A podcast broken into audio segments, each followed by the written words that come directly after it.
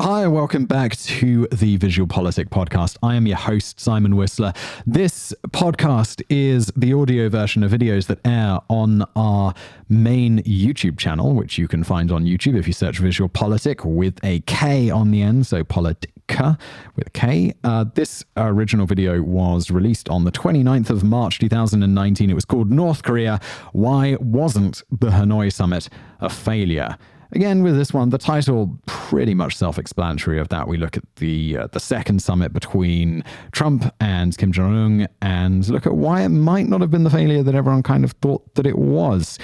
Let's get into it. I'm going to be jumping in from the future with any information as needed because, you know, sometimes there are graphs and stuff that don't really work great in the audio format. So I'll jump in and explain them as necessary, and let's get into it. I regret the day I said yes to Mr. Trump. I regret all the help and support I gave him along the way. I am ashamed of my own failings. February the 27th, 2019. Michael Cohen, Donald Trump's lawyer and trusted sidekick for the last decade, appeared before the US Congress. His statement was a bombshell against the president. Cohen accused Trump of cooperating with Russia during the election campaign, as well as several tax crimes. He also described Donald Trump as a racist, a conman, and a cheat. I am ashamed because I know what Mr. Trump is. He is a racist, he is a con man, and he is a cheat. You know, a little impressed by that, frankly. Could have he could have gone all out. He only went about 95% instead of 100%. So, Divya, while Michael Cohen was talking about Donald Trump, the President of the United States himself was thousands of kilometers away from Washington on a trip in Hanoi, the Vietnamese capital, to meet with the North Korean leader Kim Jong un in what was the second summit between the two leaders. But I think having a fake hearing like that and having it in the middle of this very important summit is really a terrible thing. This is a summit that has been dismissed by most of the media as a failure. And this leaves us with a big question. Well, was the Hanoi summit really a failure? Where exactly did the negotiations between the United States and North Korea end up? Well, let's take a look. Alright, so there are some exceptions, but generally sequels are never as exciting as the original, right? Speed 2, cruise control. Well, it looks like something similar happened in Hanoi. Just eight months after the historic first meeting in Singapore, Donald Trump and Kim Jong Un they saw each other again. Expectations were that this time a concrete agreement would be reached with deadlines, goals, and objectives. However, that didn't happen. The summit ended hastily without any specific understanding. On the one hand, North Korea demanded that all international sanctions be eliminated in exchange for dismantling its main nuclear complex, not the only one it has, the Yongbyon complex, a center dedicated to the production of plutonium and uranium fuel for North Korea's nuclear weapons. On the one hand, the United States demanded that North Korea take the first step, dismantling all of its nuclear programs, production and development centers, including all the clandestine centers. After this, they would contemplate lifting the international sanctions. As you can see, their positions weren't entirely compatible. North Korea didn't want to give up its nuclear program, and the United States wasn't willing to make concessions at all.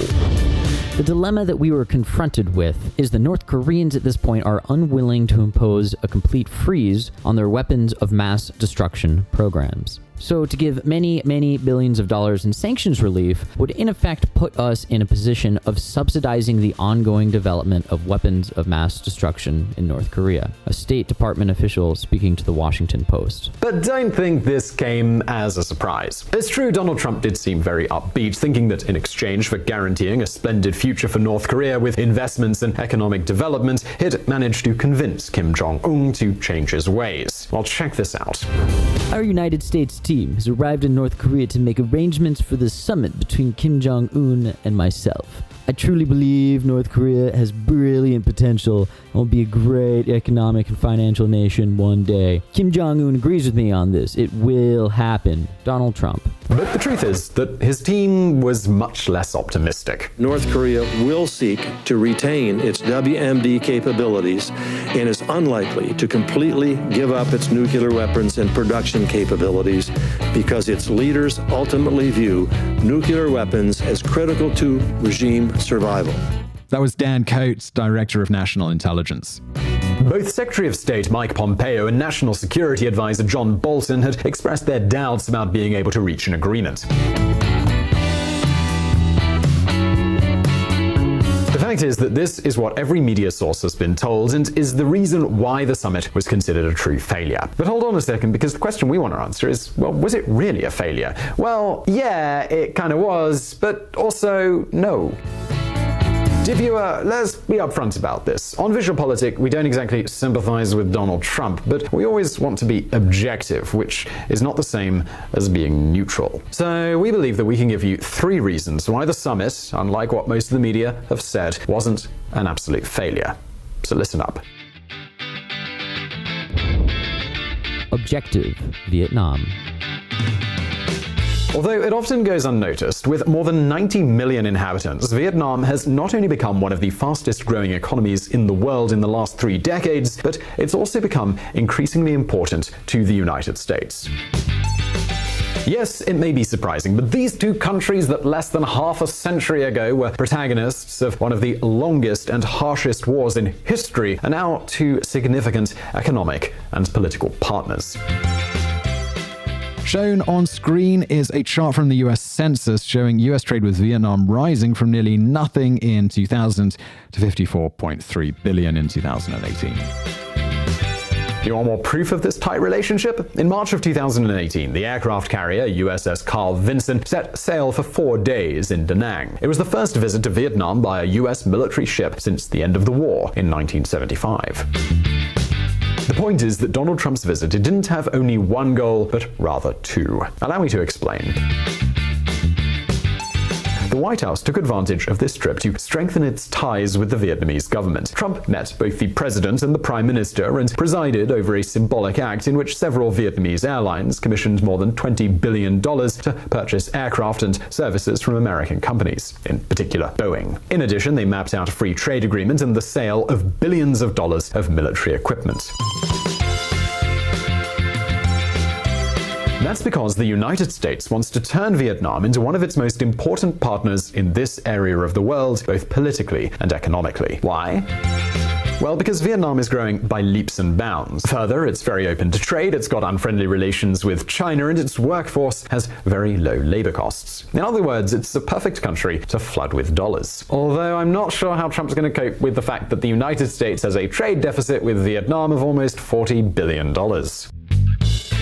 Shown on screen at this point is a bar chart from the US Census showing the US trade deficit with Vietnam, which rises from almost nothing in 2000 to nearly 40 billion in 2018. For its part, Vietnam aims to receive all of those dollars to accelerate its development, its autonomy from China, and its leadership in Southeast Asia. Hanoi is desperate for a better relationship with Washington and would like a free trade agreement with the Trump administration to ensure it is not entirely dependent on Chinese markets and consumers. Vietnam also would love to purchase large amounts of advanced U.S. military equipment. Harry J. Kazianis, Director of Korean Studies at the Center for the National Interest. Well, what better way than giving Vietnam the prominence and political influence of hosting a summit of this type? And if they also use it to strengthen ties, well, that's even better, wouldn't you agree? Well, that's precisely what happened. Cards on the table. In a visual VisualPolitik video about the Singapore summit, we explained how North Korea's concept of what denuclearizing the Korean peninsula means and how it's very different from what the rest of the world understands.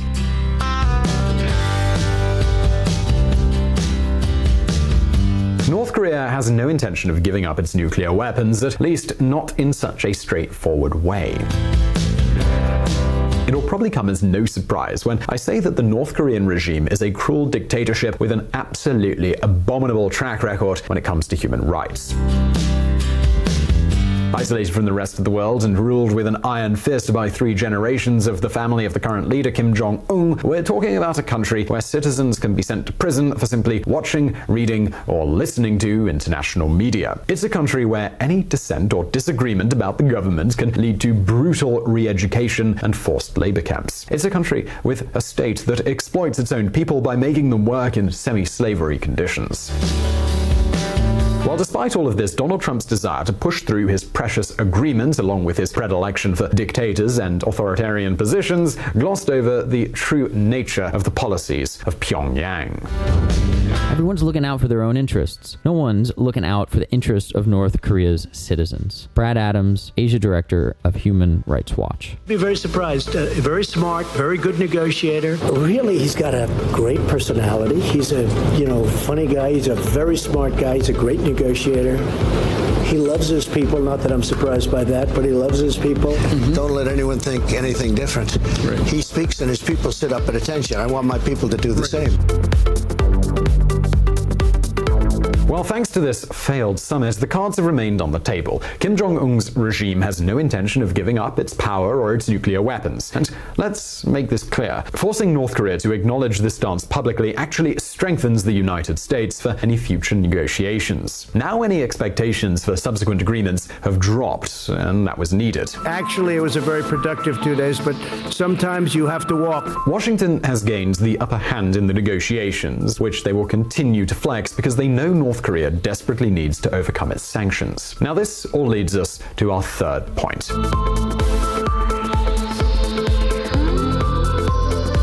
Reforms. Everything depends on the reforms.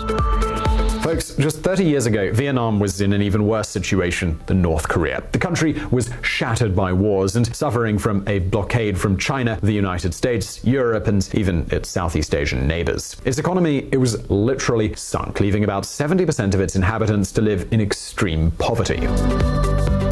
Since then, things they've changed a lot. Only around 3% of Vietnam's population lives in extreme poverty. That's a massive reduction, 70% to 3%. Well, the fact is that Vietnam unilaterally implemented its own reform plan known as the Doi Moi. They started doing this even before they reconciled with the international community. That is, they were doing this while they were suffering a blockade from the United States. And what could be a better example for North Korea? What better action to involve Vietnam in this process and set it up as an example? It's a great way to let Pyongyang know what they could achieve.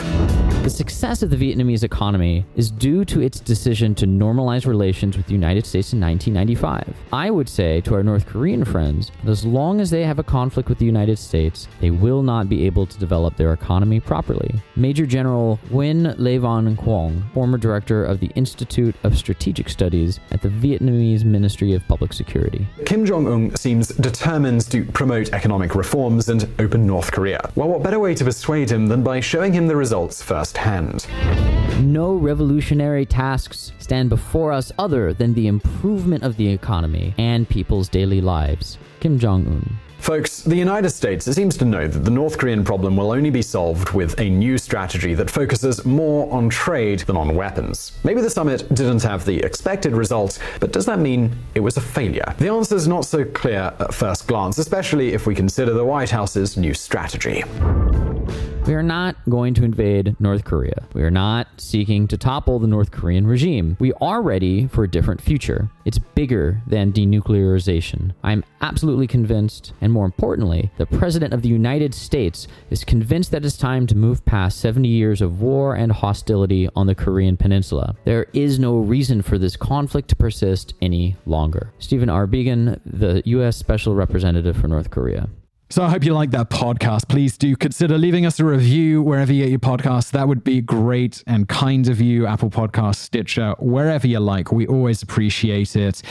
Uh, let us know how we're doing. You can drop me an email, um, simon at simonwhistler.com. Let me know how this podcast is for you, if you like it, if you enjoy it, all of that good stuff. And I will see you in the next episode.